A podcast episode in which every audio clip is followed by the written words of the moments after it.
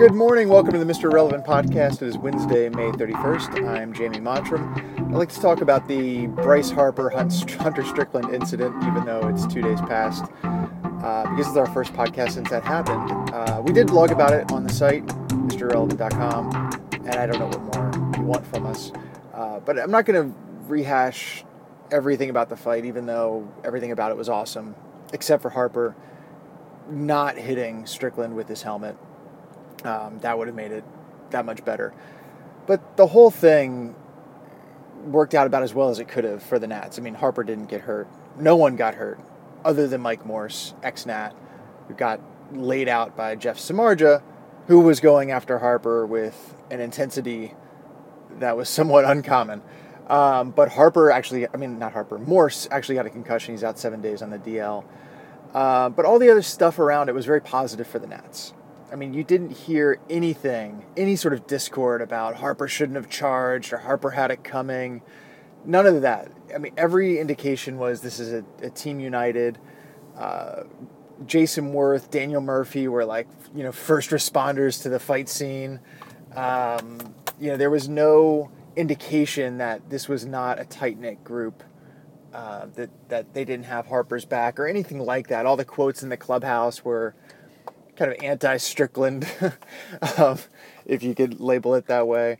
Uh, it was all good, and then they responded the next night by facing Samardzija, the guy who went after Harper so aggressively, and put two runs on the board in the first inning with a few base knocks. Beat the Giants. I think it was six to one.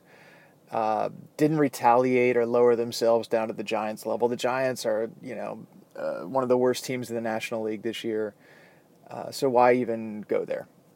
Why even do that? All around, it was just really positive, and I think in the end, it's one of those things that maybe builds a team's character, brings it together over the course of a six-month regular season that can seem never-ending. This is one of those those spikes where you know fans get interested both locally and nationally where the team can you know be on the top step of the dugout and, and bring an intensity to the game that's somewhat uncommon for the month of May.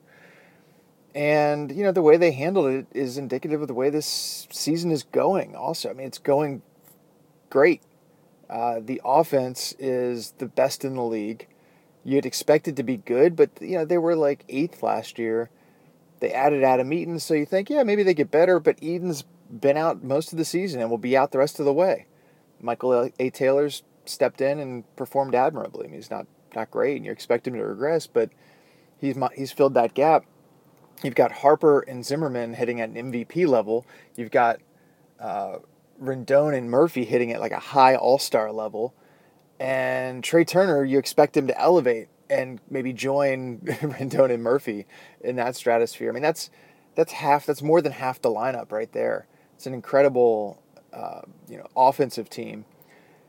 Of course, the starting pitching is incredible, and you know they've all, for the most part, have been healthy. You hope that continues. Uh, they've got some really good signs, really good starts lately from Roark and Ross and even Gio. I mean, if if Roark, Gio, and Ross are pitching well, this rotation is is something else. And the bullpen, yeah, I mean the bullpen's been a wreck, but Koda Glover has come in and looked fantastic as the closer in the past couple weeks. Uh, his stuff is really good. He's got four pitches. He's got you know mid to high 90s with movement. Um, I I think he's got like four or five of his last well whatever I won't even mention it, but he's pitched really well.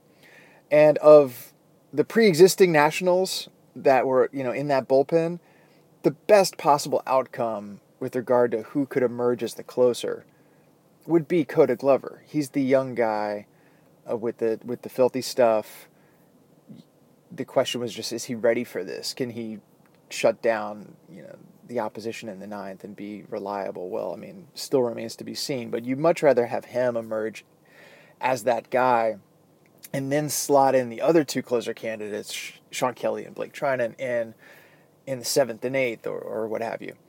Um, so, anyways, the season has gone about as well as it could have. I thought the fight in San Francisco was just a little bit of of icing on the cake for the first two months of the season. I think it it uh, indicates that this this you know you don't want to read too much into it, put too much stock into it, but you know if it indicates if anything, this team will will be even stronger going forward. And it's just a team and a season that we should appreciate. I mean, it's it's an awesome lineup, it's an awesome rotation. You've got an exciting young closer. They're for the fourth season out of six, one of the winningest, if not the winningest team in the league. Um, appreciate this. Enjoy it. We've got four more months to go, and October promises you nothing.